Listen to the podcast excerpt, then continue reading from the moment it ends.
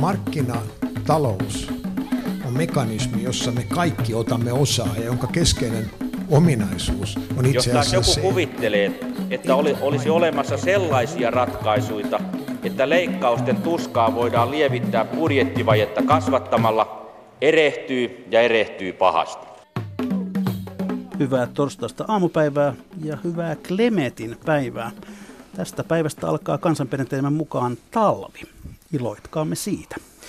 Ja iloitkaamme myös siitä, että lokakuussa Suomessa pinnistettiin tilastokeskuksen mukaan jo 70 prosentin työllisyysasteeseen. Erityisesti ovat vähentyneet piilotyöttömyys ja nuorten työttömyys. Mikä maksaa ohjelmassa on käyty keskusteluja taloudesta jo pian viisi vuotta, mutta tänään ohjelman alaotsikko on ihan oikeasti keskusteluja taloudesta, sillä tämän nimisen keskustelukirjan ovat tänä syksynä julkaiseet kaksi herraa, jotka, jotka minulla on nyt ilo saada tänne vieraikseni. Tervetuloa filosofi, tietokirjailija, kolumnisti ja monipuolinen yhteiskunnallinen tarkkailija Tommi Usanov. Kiitos. Ja tervetuloa kansanedustaja ja taloustieteilijä Juhana Vartiainen. Kiitos, kiitos. Tommi Usanoville tämä on ensimmäinen kerta Mikä maksaa ohjelmassa, mutta Juhana Vartiainen on ehtinyt Vattin ylijohtajana toimiessaan vierailla tässä ohjelmassa jo parin otteeseen, joten olet vanha tekijä. Ennen kuin käymme tämän kirjan teemoihin tarkemmin, niin kerro Tommi Usanov, mikä on tämän kirjan syntyhistoria? No silloin kun, silloin kun Juhana vielä oli Vattissa kolme vuotta sitten, niin sain tällaisen idean, joka, joka sitten toteutui siinä muodossa, että kirjoitin, kirjoitin digitaalisen pitkän journalismin julkaisuun Longplayhin semmoisen pitkänpuoleisen esseen, jossa pohdin sitä, että miten, miten Juhana saa poliittisen viestinsä niin huonosti läpi julkisessa keskustelussa, kun siinä viestissä ei ole niin hirvittävän paljon vikaa kuitenkaan. Ja esitin siinä sitten erilaisia, erilaisia tulkintoja tästä, jotka Juhana osittain hyväksyi, jonka suurkikin osaksi, kun häntä, häneltä asiaa kysyin jo tuoreeltaan. No sitten siinä kävi melko pian sen jälkeen niin, että hän lähti politiikkaan ja kuinka ollakaan hän oli jo piakkoin hallituspuolueen kansanedustajana. Ja tämä toi sitten mukaan koko joukon lisää monimutkaisuuksia siihen viestin perille menoon, lisää, lisää tavallaan mutkia, mutkia matkaan. Ja, ja, ja sitten, sitten kustantaja, kustantaja Henrikki Timgren VSOyltä otti yhteyttä ja kysyi, että laajentaisinko tämän, kirjo, laajentaisinko tämän Longplayssa ilmestyneen esseeni kokonaiseksi kirjaksi, mikäli siihen sitten tulisi tällainen konsepti, että Juhana, Juhana vastaa siihen, että puolet kirjasta olisi hänen vastauksiaan siihen, mitä mulla on, on hänestä ja hänen taloustieteellisestä ajattelustaan ja hänen poliittisesta viestinnästään sanottavaa. Ja kyllä tätä yön yli täytyy miettiä, mutta suostuin sitten kuitenkin. No miksi juuri Vartiainen? Oliko hän sinun mielestäsi Suomen eniten väärin ymmärretty taloustieteilijä tuohon aikaan?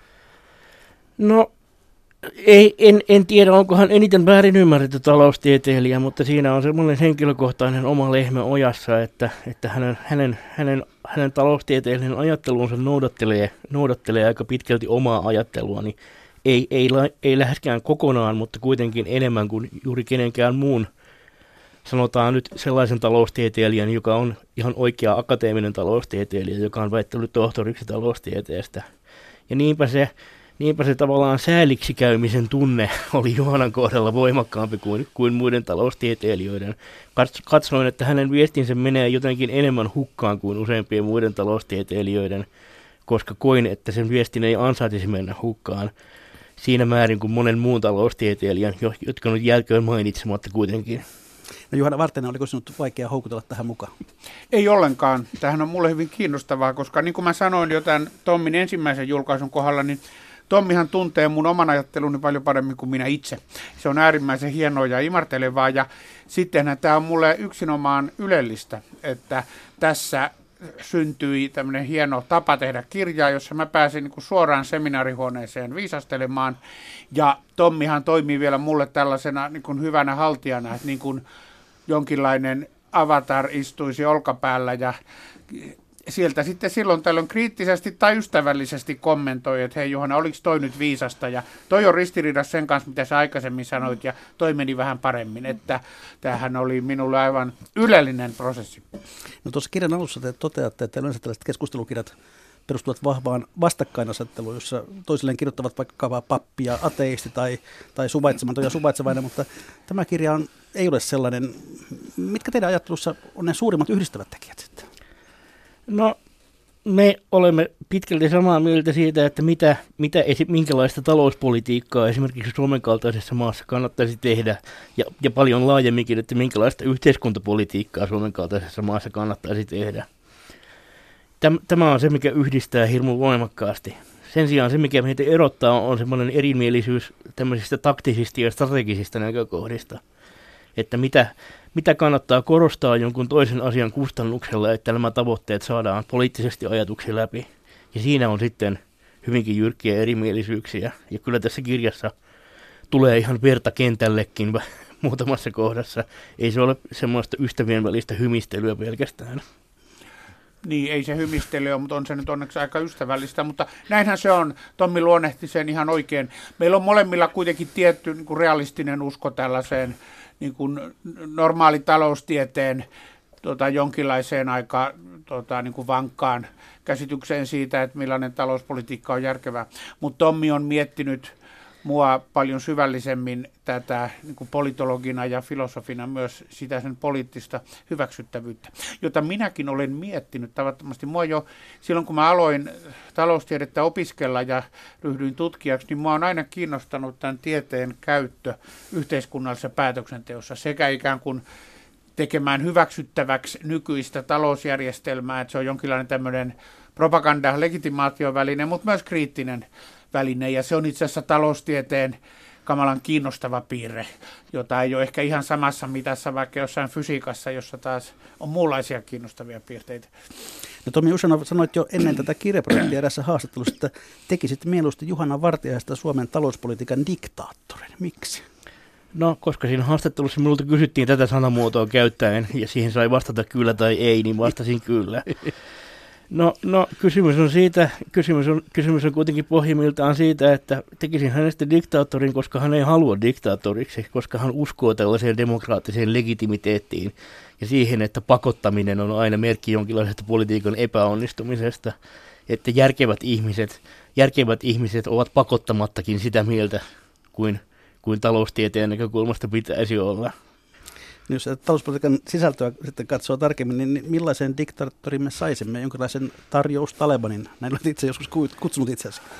Tarjonta Talebanin. Ei, ei tarjous Talebanin, mutta tarjonta Talebanin. No, tota, se, siis mun diktatuurini tietysti loppuisi lyhyen. Se loppuisi siihen, että mä luopuisin diktaattorin vallasta, mutta jos mä ennättäisin siinä sen 15 minuutin kuluessa jotain tehdä, niin mä pyrkisin kuitenkin tota, äh, tuomaan niin kuin vahvasti esille sellaisia asioita, jotka hyvässä talouspolitiikassa on tärkeitä ja korostamaan juuri näitä talouspolitiikan hyväksyttävyyden ja hyvien perustelujen ajatuksia.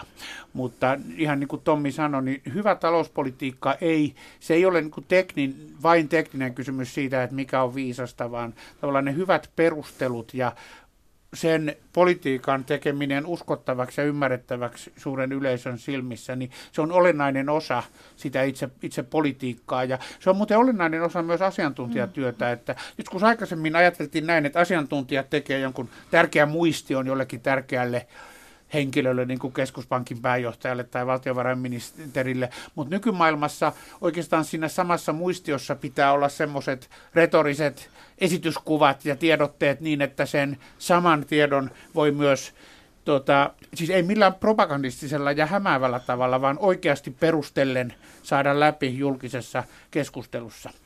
Mennään tuohon kieleen ja viestintään hetken kuluttua, mutta sitä ennen kysyn tällaisen asian. Olet sanonut jos yhteydessä, että yhteiskuntapolitiikassa sinulla on vasemmistolaiset arvot, mutta äh, oikeistolainen analyysi. Mitä se tarkoittaa? Se on varmaan asia, joka jossain määrin Tommia ja mua yhdistää tai paljonkin. Ja tarkoitan sitä, että tota, me ollaan molemmat ja Tommi mua nuorempana vielä selvemmin, niin tämän niin kuin pohjoismaisen hyvinvointivaltiomallin ystäviä. Tuota, mutta me, tuota, musta tuntuu, että me uskotaan molemmat aika paljon siihen, että jotta se voidaan rahoittaa tuota, ja jotta se voi, on elinkelpoinen, niin tarvitaan kuitenkin aika niin kuin markkinatalouden suhteen realistista politiikkaa ja sellaisia uudistuksia, jotka saatan markkinatalouden toimimaan paremmin.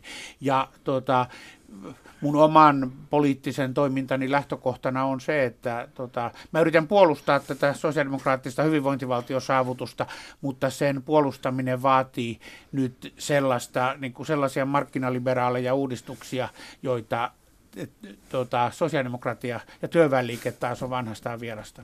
Tomi Usanov, samaa mieltä.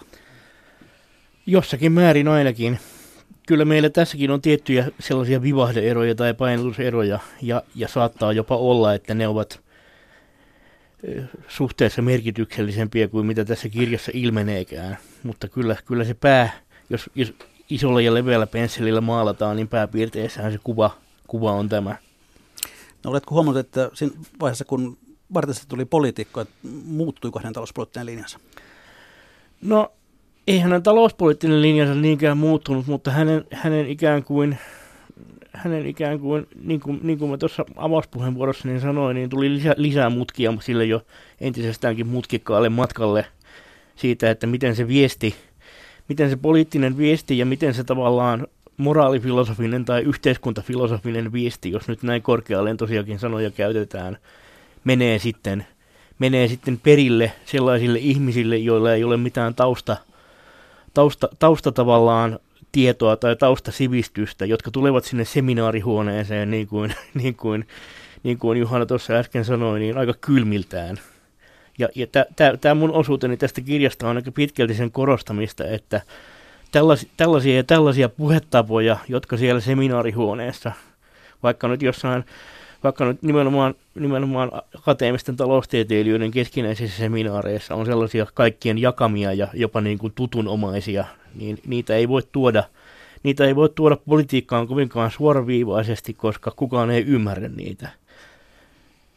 No, oletko itse huomannut, Juhana Varten, että sen kun, kun siirryt asiantuntijasta poliitikoksi, niin onko ympäristö, se, miten ympäristö reagoi sinun ulostuloisia puheenvuoroja, onko se muuttunut? Pidetäänkö sinua nyt enemmän tai vähemmän luotettavana? Jossain määrin on, ja sehän se on tavallaan hinta, joka tästä pitää maksaa, että yrittää kuitenkin vaikuttaa maailman asioihin. Mutta, ja tässä mennään itse asiassa asioihin, joista me tuossa kirjan alkuvaiheessa vähän kirjoitetaankin, niin tämä kirja on sillä tavalla, että Tommi on niin hyvin terveellinen tämmöinen muistuttaja mulle, koska kun menee politiikkaan, niin siellä taas on sitten vahvaa tämmöistä ryhmähenkeä ja puolueet ja eduskuntaryhmät kilvottelee keskenään vallasta ja koittaa saada ajamiaan asioita läpi. Ja silloin semmoinen niin tutkijamainen ajattelu ja puhetapa, että kaikessa ollaan mahdottoman tarkkoja ja korostetaan varauksia, että haluamme tätä, mutta on selvää, että tässä on tämmöiset tämmöiset riskit, niin se ei politiikassa kuitenkaan yhtä hyvin toimi. Politiikassa pitää yksinkertaista olla vahvoja retorisia sanomia ja niin kuin oikoa mutkia suoriksi. Ja tota, se täytyy tiettyyn mittaan hyväksyä, mutta se on mun mielestä se on pelottava ajatus, että mä alkaisin oikeasti ajattelussanikin oikoa mutkia suoriksi. Ja sen takia mä, mua pelottaa tämä, ja mä, mä olen iloinen siitä, että Tommin kaltainen tuota, älykkö on mua tällaisista asioista muistuttamassa. Hän siis tavallaan vähän vahtii sitä, että ajattelu pysyy analyyttisena. No joo, toivottavasti. Mä toivon Tommi, että sä teet, to, sulla riittää tätä intoa tähän. Sehän on mulle äärimmäisen imartelevaa, miten, miten paljon Tommi on uhrannut omaa tuota, aivotoimintaansa tähän niin kuin minun toimintani seuraamiseen, tarkkailuun, kritiikkiin ja, ja välillä myötäilyynkin.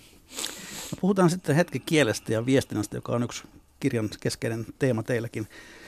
Tomi Usanov kirjoitat taloustieteilijöistä, että he eivät osaa käyttää kieltä siten, että viesti menisi perille myös maalikkoyleisölle. Miksi eivät? No, koska he lähtevät liian korkealta. En, en tarkoita tässä pelkästään sitä, että he olettavat sellaisia faktatietoja sillä yleisöllään olevan, mitä, mihin he aikovat vedota, vaan, vaan ihan sitä, että se koko, koko, se, koko äänilaji on tavallaan liian korkealentoinen.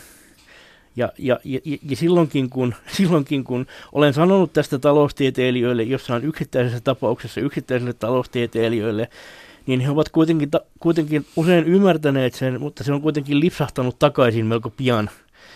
Ja, ja, ja siinä on se, että heillä on, heillä on niin kuin että se, se, se, se puhetapa, josta mä puhun tässä korkealentoisena, on niin korkealentoinen, että vaikka siitä tulisi yhden, yhden tason alemmas tai kaksi tasoa alemmas, niin sekään ei vielä tavallaan riitä. Että se asiat täytyy politiikassa, ja tämä on yksi mun semmoinen pääväittämäni, ja nimenomaan asia, jossa koen, että Juhana on toistaiseksi sekä aikaisemmalla virkamiesurallaan että nykyisellä poliitikon urallaan kyllä niin kuin enemmän epäonnistunut kuin onnistunut tässä, että asiat pitää vetää, asiat pitää vääntää rautalangasta, ja se mikä, se mikä niin kuin akateemisen ihmisen mittapuulla tuntuu jo rauta, niiden rautalangasta vääntämiseltä, ei välttämättä ole sen yleisön mielestä vielä sitä, vaan pitää mennä vieläkin, vieläkin tavallaan konkreettisemmalle tasolle ja vieläkin yksinkertaisemmalle tasolle. Ja kuitenkin tämä pitää pystyä onnistumaan niin, että myöskään sille taloustieteen tutkimukselliselle viestille ei kuitenkaan tehdä mitään vääristelevää väkivaltaa. Ja onhan se iso haaste, mutta siltikin siinä pitäisi onnistua. Tomi Usana, anna pari esimerkkiä tällaista epäonnistusta tai huonosta viestinnästä. No yksi, yksi, yksi, yksi, mihin mä tartun tässä, mistä Johanna sitten oli, oli, tuntui olevan aika tyytymätön, että tartuin siihen, oli tämä, kun hän kirjoitti Osmo Soininvaaran kanssa tällaisen – raportin muutama vuosi sitten, jonka otsikoksi tuli lisää matalapalkkatyötä. Ja tämä otsikko, otsikko on, on, on, on tyypillinen esimerkki tämmöisestä viestinnän epäonnistumisesta, koska se synnyttää, synnyttää helposti mielikuvan, että, että jos halutaan lisää matalapalkkatyötä Suomeen, niin, niin se tarkoittaa sitä, että, että olemassa olevista työsuhteista palkkoja lasketaan.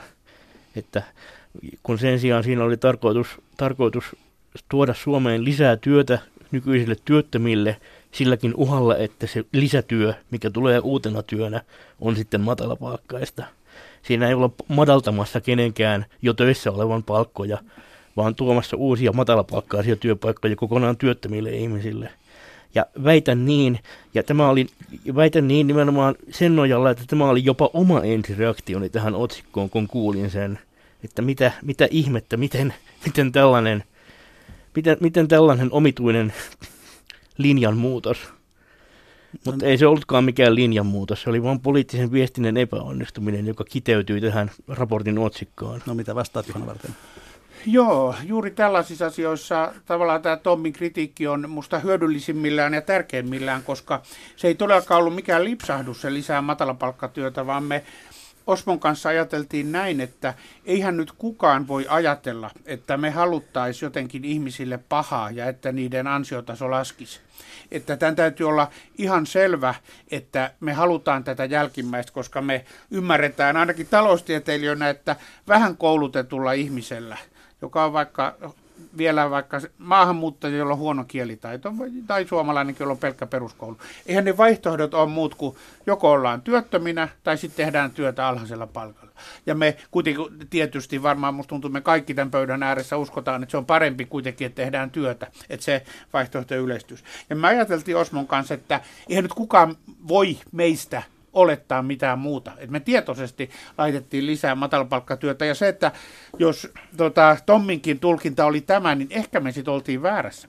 Mutta silti tota, mä, mun optimistinen toiveeni oli se, että jos on tämmöinen otsikko, joka aluksi vaikka ymmärretään väärinkin, niin se tota, kuitenkin sitten tuo niin paljon huomiota siihen – että niin moni siihen kiinnittää huomiota, että tämän keskustelun kautta kuitenkin sitä viestiä sitten saadaan perille, että tota, kaikki Tommin kritiikki sen otan vastaan, mutta tota, tämä on se suo, joka tässä on kuokittava. Ja toisaalta väittäisin, että jossain määrin kuitenkin ne teemat, joita olen koittanut suomalaiseen keskusteluun tuoda, vaikka tämä työn tarjonnan lisäämisen välttämättömyys, niin ne on kuitenkin pikkusen jo mennyt läpi, että enää ei kyseenalaisteta sitä, etteikö yritettäisi ihmisiä saada työmarkkinoille, mutta koko ajan haen niitä retorisia keinoja, kun tota, taloustieteilijän näkökulmastahan vaikka on ilmeistä, että, että se ei onnistu niin kuin pelkästään niin kuin ihmisille tämmöisellä pehmeällä, kivalla poliittisella puheella sanomalla, että me tarjoamme ihmisille työpaikkoja, kun oikeasti on myös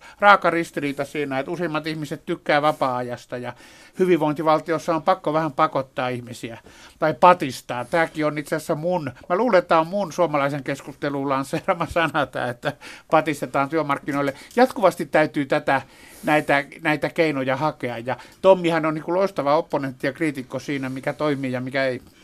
No Juhana Martinen, palasit Suomeen, se oli vuonna 12 Vattin ylijohtajaksi, eikö totta? Kyllä. Olit silloin aika paljon julkisuudessa ja aika usein törmäsit tämmöiseen tilanteeseen, jossa joudut vastaamaan muun muassa minulle, mikä, mikä maksaa ohjelmassa, että et sinä ole ehdottanut tällaista asiaa, joka on laitettu suuhusi.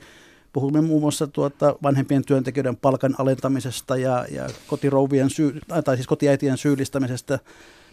Jos otetaan vaikka tämä tapaus vanhempien työntekijöiden palkan alentaminen, niin miten se projekti sinun näkökulmasta se menikään? No siinä tavallaan ja me taidetaan tuossa kirjassa muuten käsitellä sitä. Kyllä. Että jos, jos tämä ihmisiä kiinnostaa, niin, niin lukekaapa. Se on siellä, muistaakseni tuolla viimeisissä, viimeisissä luvuissa me tätä käsitellään. Ja tässä tuli taas esille se, että, että kun mä tulin myös Ruotsista, jossa on niin kuin paljon taloustieteellisempi ikään kuin poliittinen kulttuuri. Siellä Suomi on enemmän tämmöinen ulkopoliittinen suurvalta. Täällä on ollut sotahistoriaa ja ulkopolitiikkaa, mutta Ruotsissa taloustieteilijät on hallinnut keskustelua enemmän ja sen takia ne taloustieteelliset näkökulmat on, on helpompi saada läpi Ruotsissa.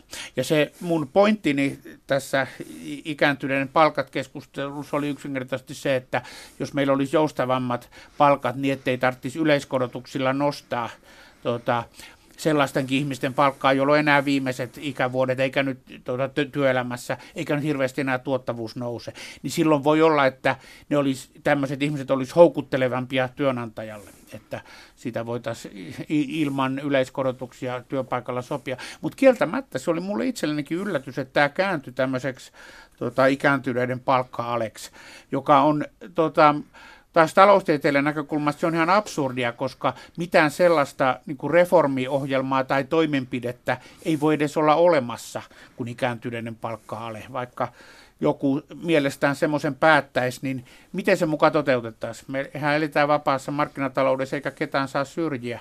Et korkeintaan, mitä se mun mielestä voisi olla, että meillä olisi niin kuin enemmän paikallista sopimista ja vähemmän yleiskorotuksia. Siitähän tässä on kysymys. Mutta mulle niinä kuukausina niin kuin valkeni se, että suoma, suomalaiset ajattelee taloudesta vähän niin kuin kansantalous olisi jonkinlainen yhteinen perhe.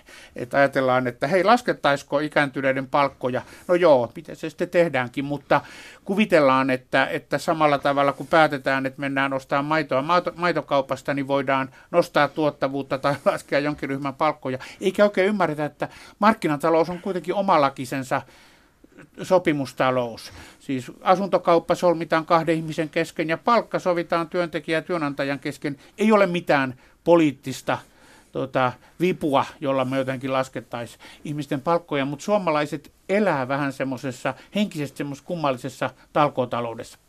Ja Tomi Usanov, haluatko kommentoida tätä? Haluan. Ole hyvä. No, yksi sellainen, yksi sellainen asia, mikä on kanssa sellainen koko kirjan läpäisevä iso teema siinä mun osuudessani sitä kirjaa, on tämä, tämä tällainen, että se, se, että onko jokin tietty ajatuskulku taloustieteen näkökulmasta absurdi vai ei, on oikeastaan politiikan kannalta pitkälti epärelevanttia. Koska, koska politiik- politiikka, kun sanoit tuossa, että markkinatalous on omalakisensa järjestelmä, niin politiikka on toinen omalakisensa järjestelmä siinä rinnalla. Ja nämä, nämä ovat usein hirvittävässä kitkassa keskenään, koska kumpikin, kumpikin on sellainen koko yhteiskunnan ja koko tavallaan yhteisöelämän läpäisevä iso asia – ja kuitenkin, kuitenkin siellä on sellaisia ristiriitatilanteita, joissa se tavallaan politiikan virallinen, virallinen omakuva itsestään on ristiriidassa sen kanssa, että mikä se talousti, talouden virallinen omakuva itsestään on. Ja, ja, ja, ja voisi jopa sanoa näin, että, että, että, että että taloustiede on unohtanut, unohtanut pitkälti, pitkälti niin kuin sen, että on olemassa muitakin yhteiskuntatieteitä, ja tässä en tarkoita pelkästään tällaisia pehmeitä yhteiskuntatieteitä, niin kuin sosiologiaa ja sosiaalipolitiikkaa, vaan myös esimerkiksi valtiooppia. Jos tehdään politiikkaa, niin se politi- politiikkaa tutkiva ja politiikasta asiantuntijuuden, akateemisen asiantuntijuuden omaava tiede ei ole taloustiede, vaan valtiooppi. Ja, ja voisi jopa niin kuin sanoa, voisi jopa sanoa niin kuin näin, mä en sitä tässä kirjassa näillä sanoilla sano, mutta olisin voinut hyvin sanoa, että jos meillä, jos meillä on, oletetaan, että on kaksi ihmistä, toinen on sellainen, joka tietää taloustieteestä kaiken, mikä on mahdollista tietää, mutta ei valtio-opista yhtään mitään, ja sitten toinen, joka tietää valtio-opista vastaavasti kaiken, mutta ei taloustieteestä mitään, niin tämä jälkimmäinen ihminen saa politiikassa tavoitteitaan, väittäisin, moninkertaisesti helpommin läpi kuin se edellinen. No Juhana Varteen, tämä viimeisin kohu näin lainausmerkeissä, näin voi sanoa, syntyi kai viime lauantaista Helsingin Sanomien haastattelussa, jossa tulit sanoneeksi, että työvoimareservimme on noin 40 000 ja loppu on rakenteellista työttömyyttä, joka kääntyy niin paljon, että, että haluttiin ymmärtää, että nämä loput eivät koskaan tule työllistymään ja että nämä lausunnot ovat kohtuuttomia. Tomi Usanov, anna nyt vähän viestintäkonsultaatiota, miten tämä olisi pitänyt hoitaa, että viesti olisi mennyt perille No, no niin, kuin, niin, kuin, niin kuin Juhani jo kerkesi sen, kerkesi sen selittämäänkin, muistaakseni blogissaan tänään tai eilen, niin kysymys oli tämän, kysymys oli tämän uut, journalistisen uutisjutun otsikoinnista.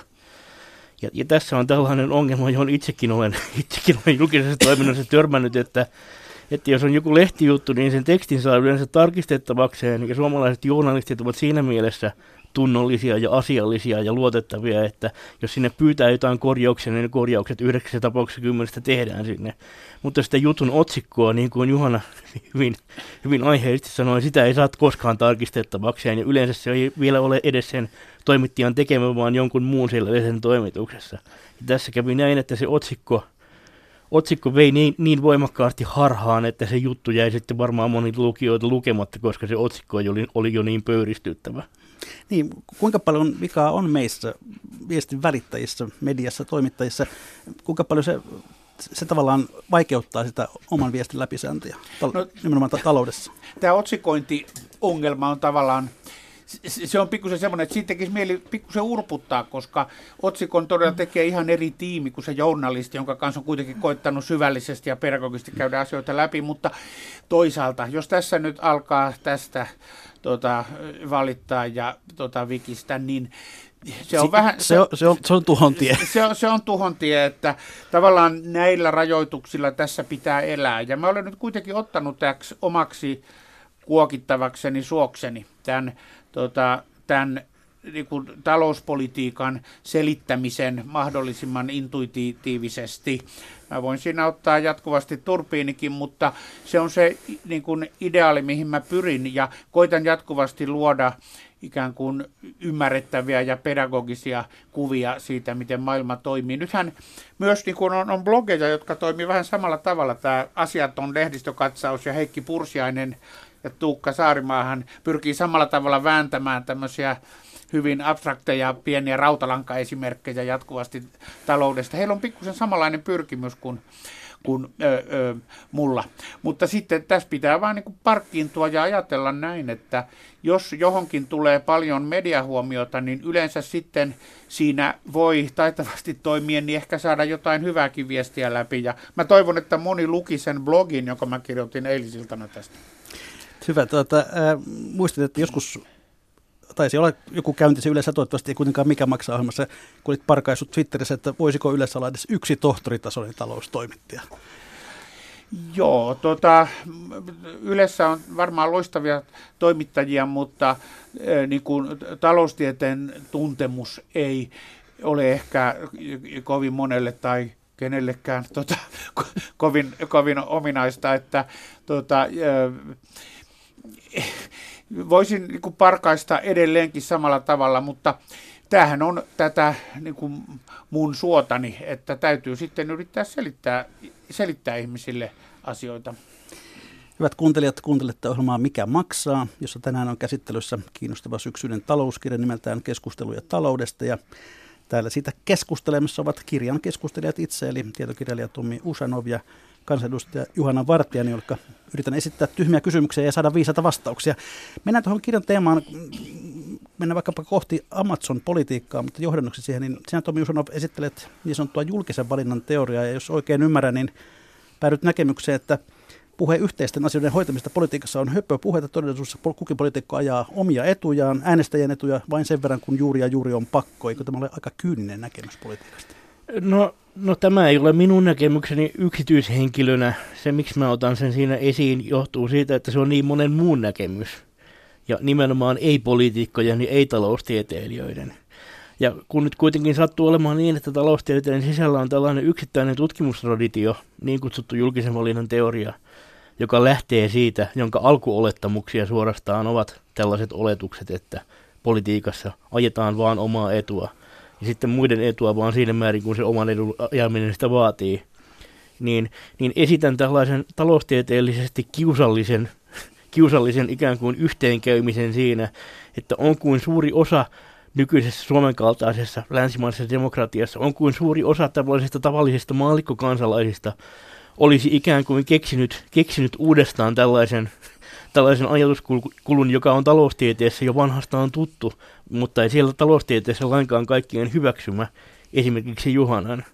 Ja tässä on niin kuin tällainen, tällainen, tällainen, tällainen ikään kuin Juha, viestini Juhanalle päivän politiikassa toimivana poliitikkona on tässä nimenomaan se, että sekin, sekin mikä tuntuu niin kuin taloustieteellisesti jotenkin omituiselta tai naivilta tai vääriä asioita toisten asioiden kustannuksella korostavalta, niin kuin nyt vaikka tämä kyyninen uskomus, että kaikki siellä vaan, kaikki siellä vaan kähmivät ja tavoittelevat valtaa ja kaikki on itsetehostusta ja psykologisia, irrationaalisia motivaatioita poliitikoilla, niin, niin, niin kuitenkin taloustieteen sisällä on tämä, tämä yksittäinen traditio, julkisen valinnan teoria, josta on sentään myönnetty jopa taloustieteen noveleita parhaimmillaan, jonka perusviesti on aivan tämä sama. Ja niinpä, niinpä ei tavallaan, kun Juhana on monta kertaa pahoitellut tätä, että hänen, hänen hyvin, hyvin aikomuksiin sai uskota ja hänen niin kuin ei-kyyniseen kaikille, kaikille, kaikille niin kuin tasaisesti hyvää tarkoittavaan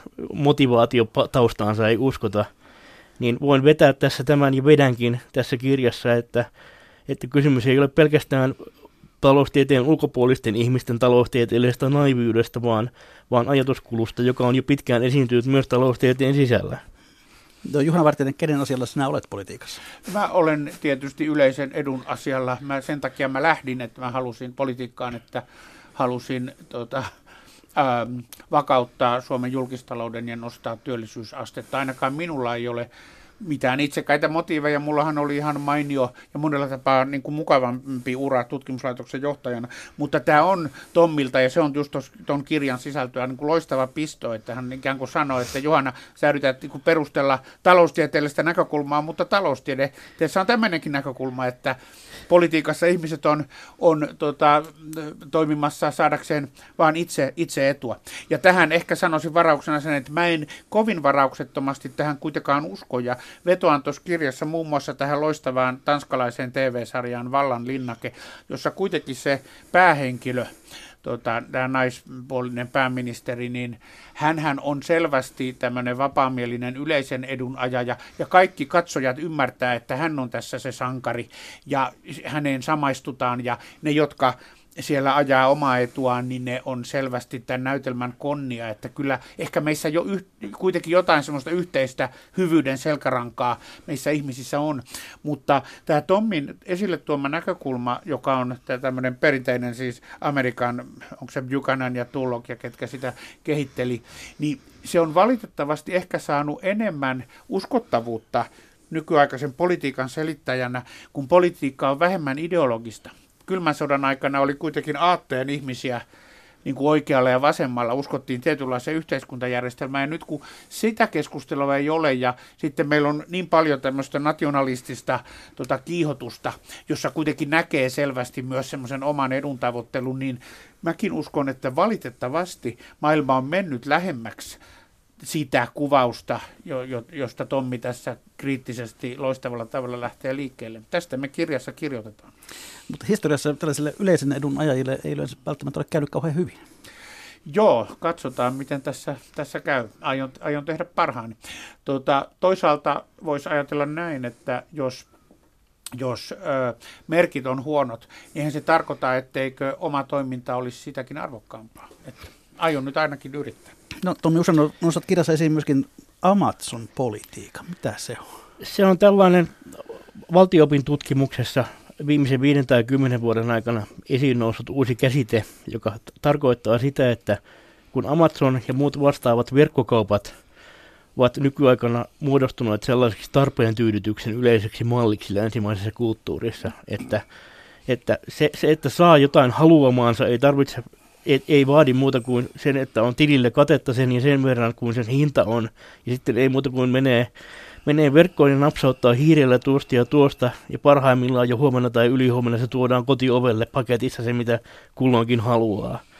Ja, ja tavallaan tämmöinen markkinatalouteen silloin, kun se toimii hyvin ja silloin, kun ihmiset ovat maksukykyisiä, siihen liittyy tällainen nopeus ja helppous, että se, mitä haluaa, saadaan, saadaan nopeasti ja vaivattomasti – ja esitän, ja esitän, esitän siinä, että tämä teoria, esitän siinä, että tämä teoria selittää niin kuin se, että asia on näin.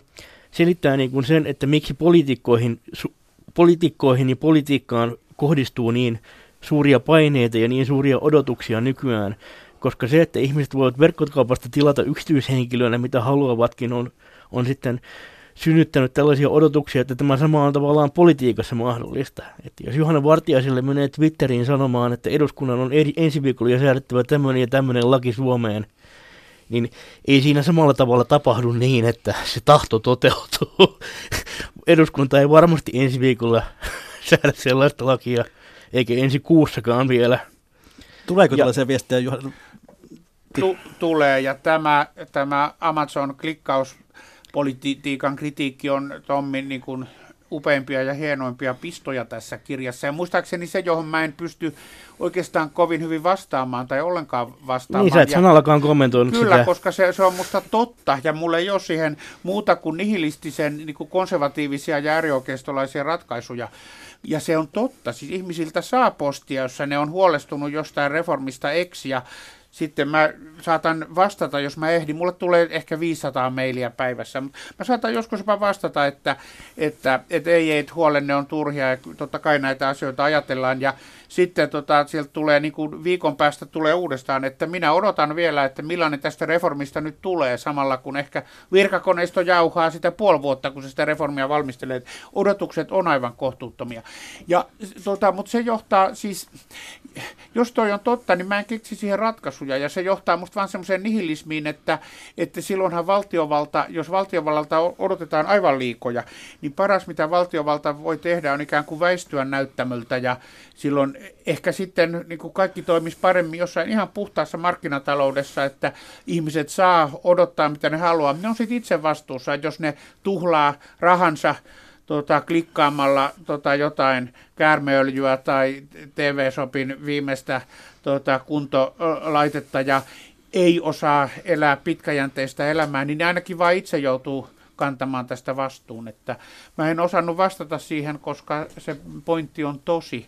Ja taas mä en voi palata muuhun kuin siihen, että täytyy yrittää näitä asioita selittää, mutta Tommi taas niin kun se, mitä mä koitan tuossa viimeisessä luvussa sanoa, että taas nämä kritiikit, joita sä esität, ne johtaa niin tavattomaan nihilismiin ja eihän meillä kuitenkaan ole tota, sellaisenkaan aihetta, että jos kaikki olisi vain omaan edun tavoittelijoita, niin mikä meidät erottaisi sitten jostain Zimbabwesta, jossa va- valtio on romahtanut, että kuitenkin Pohjoismaissa on selvästi tehty jotain aika hyvää ja eettisesti kestävää. Mutta kun, mutta kun tässä tuli alu, tuossa alkupuolella puhuttiin tästä sun vanhasta toteamuksesta, se, että on vasemmistolaiset arvot ja oikeistolainen analyysi, niin voihan meillä olla vasemmistolaiset arvot ja nihilistinen analyysi.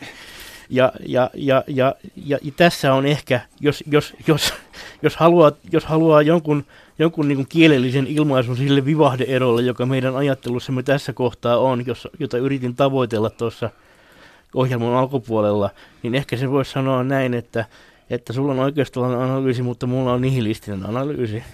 Kyllä, mutta muistan nyt vaikka, tota, no joo, viime perjantaina mä puhuin tämmöisessä taloustieteellisen seuran Mauno Koiviston seminaarissa ja luin uudestaan lähes kaikki Koiviston talouspoliittiset kirjat. Siinä oli poliitikko, joka oli äärimmäisen suosittu ja jolla oli kuitenkin äärimmäisen pitkäjänteinen kristilliseettinen selkäranka kaikessa, mitä hän teki. Että voi olla, että olet oikeassa, mutta enpä heitä pyyhettä kehään vielä. Pari sanaa hyvästä, pahasta, rakkaasta AY-liikkeestä. Juhana Vartinen kirjoittaa, että ammattiliitoilla on Suomessa enemmän valtaa kuin niille itselleen on terveellistä. Mitä tarkoittaa? Kyllä jo. Ne on ihan väärässä roolissa, kun ne tota, kun kiristää hallitusta ja tota, koittaa, luulee ja haluaa hoitaa koko valtakunnan asioita, kun oikeasti AY-liikkeen pitää hoitaa työntekijöiden asioita ja työpaikoilla. Ja tota, nämä etujärjestöt ja erityisesti ammattiyhdysliike on luonteeltaan semmoisia, että ne ottaa kaiken vallan, joka niille annetaan. Että tavallaan se, se, on niin päätty, se on pohjaton se halu tällä tavalla ja se ei vaan ole terveellistä, tota, koska Suomessa koska tota, ja tavallaan viisaat ammattiliittopuheenjohtajat ymmärtää tämän itsekin, koska heidän täytyy, eihän heitä ole ovat, he, heitä eivät ole heidän omat jäsenensä valinneet hoitamaan valtakunnan vastuullisia asioita, vaan tuomaan etuja itselle. Ja silloin heidän on niin kuin mahdotonta toimia hyvin tällaisessa roolissa. Ja nyt varsinkin kun tarvitaan monia semmoisia niin tarjon, työn tarjontauudistuksia ja liberaaleja uudistuksia, joita ammattiliitot vastustaa, niin se, että on tämmöinen, ollut tämmöinen kuristusote valtiovallasta, niin se ei ole hyvä Suomelle eikä tämän niin kuin ammattiliitoille itsellekään. Ammattiyhdistysliikkeellä Ruotsissa on erittäin niin kuin arvostettu asema, mutta kun siellä heidän niin kuin valtansa on pienempi ja on selvempi työjako, että hallitus ja eduskunta päättää ja tuota, ammattiliitot hoitaa sitä, mit, mitä heidän pitää, ho, pitää hoitaa. No Tomi Usano, onko tämä AY-liike yhteiskunnallisen kehityksen jähmeä jarro Suomessa? No joskus on ja joskus ei. Toisaalta asian muotoilemalla näin ei varmaan saa erimielisyyttä Juhanan kanssa. Ja, ja, ja siinä on se, että poliittinen kulttuuri, poliittinen kulttuuri on muotoutunut täällä pitkä, hyvin pitkällä aikavälillä semmoiseksi kuin on. Historiallisessa sosiologiassa puhuttaisiin polkuriippuvuudesta tässä yhteydessä. Ja, ja se tarkoittaa sitä, että kun asiat ovat riittävän pitkään menneet omalla painollaan johonkin tiettyyn suuntaan, niin ne menevät, menevät siihen, ellei, ellei sitä suuntaa aktiivisesti muuteta, niin periaatteessa loputtamiin. Tämähän on, tämähän on sinänsä kiinnostavaa, kuinka Johanna olet, olet selvästikin säilyttänyt jonkin, jonkin sortin aktiivisen keskusteluyhteyden nimenomaan AY-liikkeeseen yksittäisten, jopa niin kuin yksittäisten liittojen, ei edes keskusliittojen, vaan yksittäisten liittojen tasolla. Mä, mä olen, olen, olen, olen, olen, olen pitänyt, pitänyt näitä osittain tämän kirjani, kirjamme sisällön kanssa päällekkäin meneviä puheita myöskin joskus esimerkiksi näiden samojen liittojen strategiapalavereissa, joissa mietitään, että mitä ne seuraavaksi tekisivät ja minkälaisen viestintästrategian ne omaksuisivat. Mä olen, olen aina välillä ihmetellyt, että miten, miten teillä on näin jotain kummallisia ulostuloja, miten, milloin teillä on niin kummallisia ulostuloja, että milloin te olette viimeksi keskustelleet esimerkiksi Juhana Vartiaisen kanssa. Ja sitten se tulee vastaukseksi, että itse asiassa, me, itse asiassa me keskustelimme hänen kanssaan viimeksi nyt viime viikolla. Siitä ei vaan voi puhua julkisuudessa, koska sitten, sitten se liiton kenttä jotenkin riemastuisi. Kyllä, ja ehkä tässä voisin mainita, että mähän olen Ruotsin teollisuuden työmarkkinaosapuolten, siis sekä ammattiliittojen että työnantajajärjestöjen tämmöisessä yhteisessä luottamusasiantuntijaelimessä. Että, tota, mutta tota, se on ihan totta, mitä Tommi sanot, että Suomessa on pitkään menty tällaiseen korporatiiviseen etujärjestövaltasuuntaan. Ja musta sitä, se suunta pitää nyt pikkuhiljaa kääntää. Mikä ja, sen kääntää? No sen, sen kääntää tota, valtion politiikan itsenäistyminen ja sitten tämä muuten ihan pieni, pieni mutta iso yksityiskohta on tämä EK on elinkeinoelämän keskusliiton sääntömuutos. Et aion ainakin itse koittaa kääntää sitä, ja koska me tarvitaan sellaisia uudistuksia, joita, joita pitää viedä läpi, vaikka ammattiliitot vastustaisikin. Mä en todellakaan toivo, että jotenkin AY-liike heikkenisi tai se pitäisi murskata, Täs... mutta tämä työjako pitää luoda uudestaan tässä on hyvä esimerkki siitä, kuinka viattomasti epähuomiossa voi sivulauseessa lipsahtaa sinne liian korkealle, korkealentoiselle tasolle, koska huomauttaisin tässä nyt, että kaikki tämänkään ohjelman kuuntelijat eivät varmasti tiedä erikseen selittämättä, mikä on EKn sääntömuutos. Mainitaan se nyt tässä EK on siis, e- Elinkeinoelämän keskusliitto on päättänyt, että se ei enää tee keskitettyjä palkkasopimuksia. Eli tämä perinteinen keskitetty tulopolitiikka loppuu Suomesta sikäli kun tämä EKn sääntömuutos pitää kutinsa, niin kuin mä toivon sen pitävän. Mutta tästä on vielä aika pitkä matka siihen, että, että oikeasti hallituksen tontti olisi hallituksen tontti, jonne AY-liike ei tule, koska miksi se sieltä lähtisi, kun on saanut sieltä hy- hyvän aseman?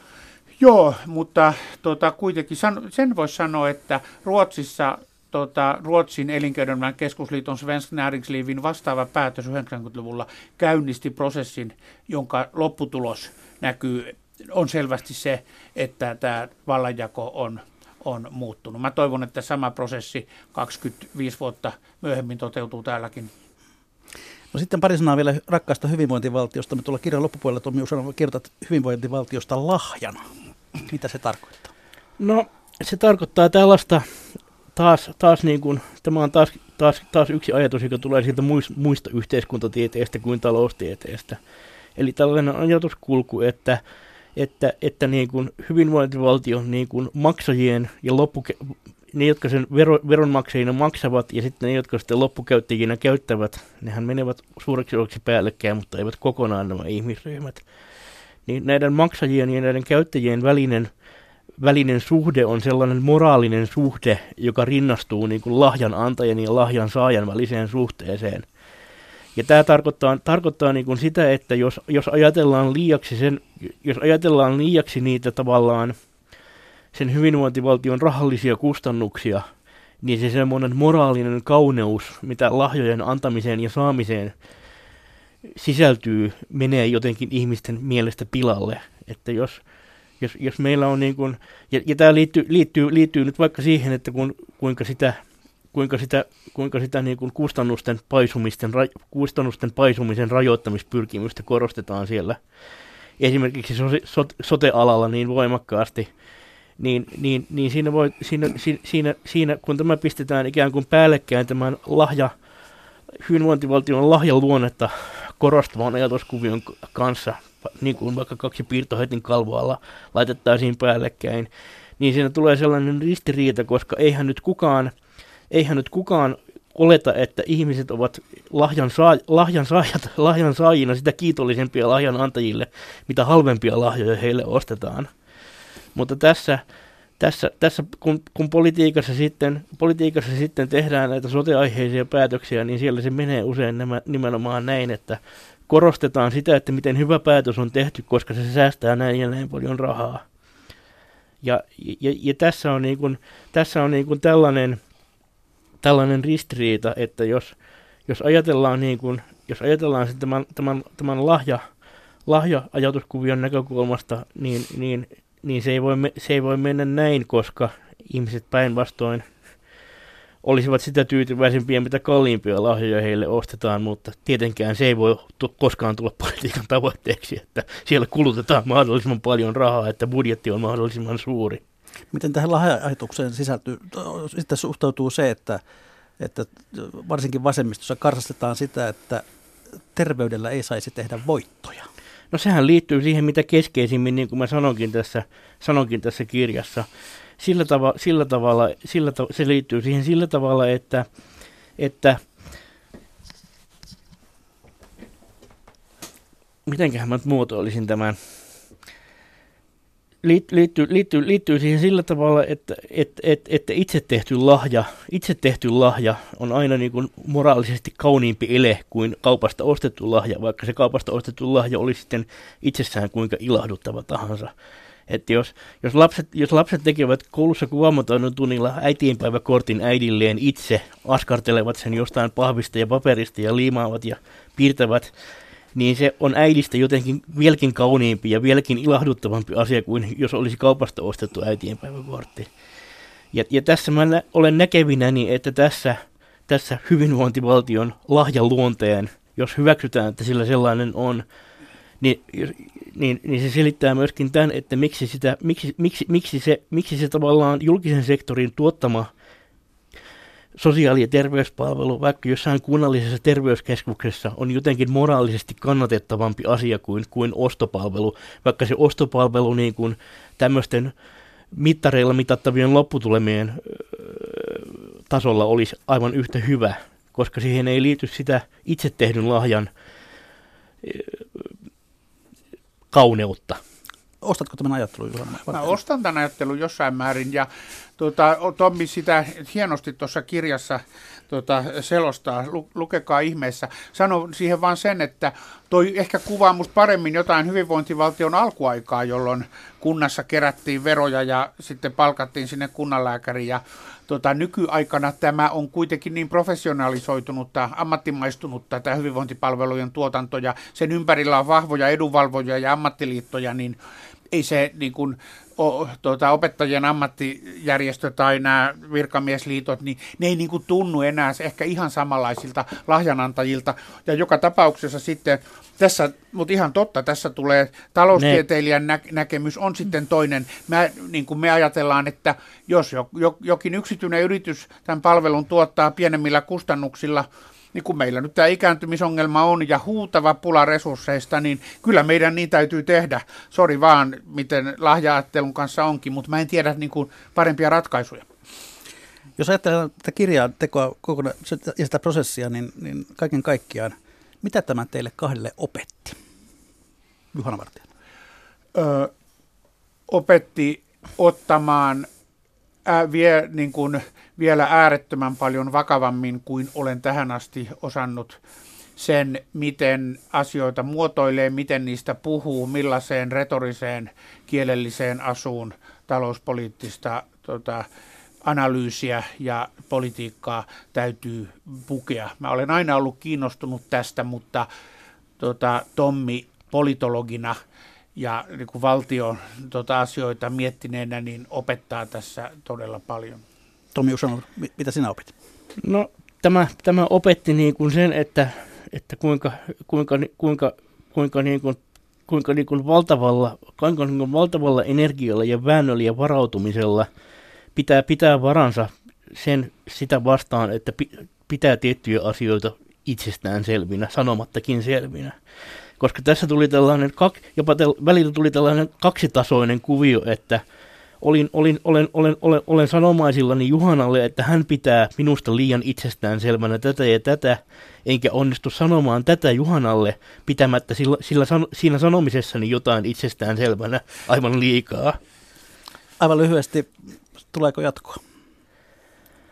Mä pikemminkin ajattelin totta puhuen, että tämä olisi mun toistaiseksi viimeinen puheenvuoroni tästä, että pääsisin lopultakin eroon, pääsisin lopultakin eroon tästä tematiikasta, jolla olen uhrannut vähän liikaakin aikaa ja energiaa viime vuosina.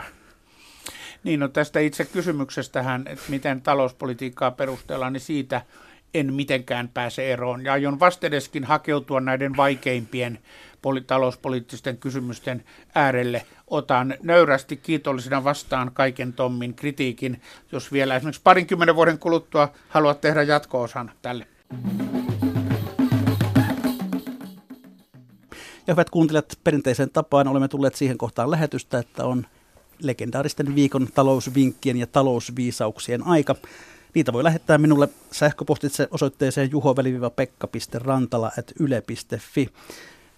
Tommi Usanov, tietokirjailija, millainen on sinun viikon talousvinkkisi tai viisautesi, jonka haluat kuuntelijoiden kanssa jakaa? No mietin tätä yön yli, kun siinä sai varoitusaikaa ja lopulta, päädy, lopulta päädyin siihen, että mun vinkkini on muistuttaminen siitä, että, että kaikkein köyhimmätkin suomalaiset, jotka Suomessa tällä hetkellä elävät epäilemättä omasta mielestään aivan liian köyhää elämäänsä, kuuluvat kuitenkin, kuuluvat kuitenkin maapallon asukkaista rikkaimpaan 15 prosenttiin.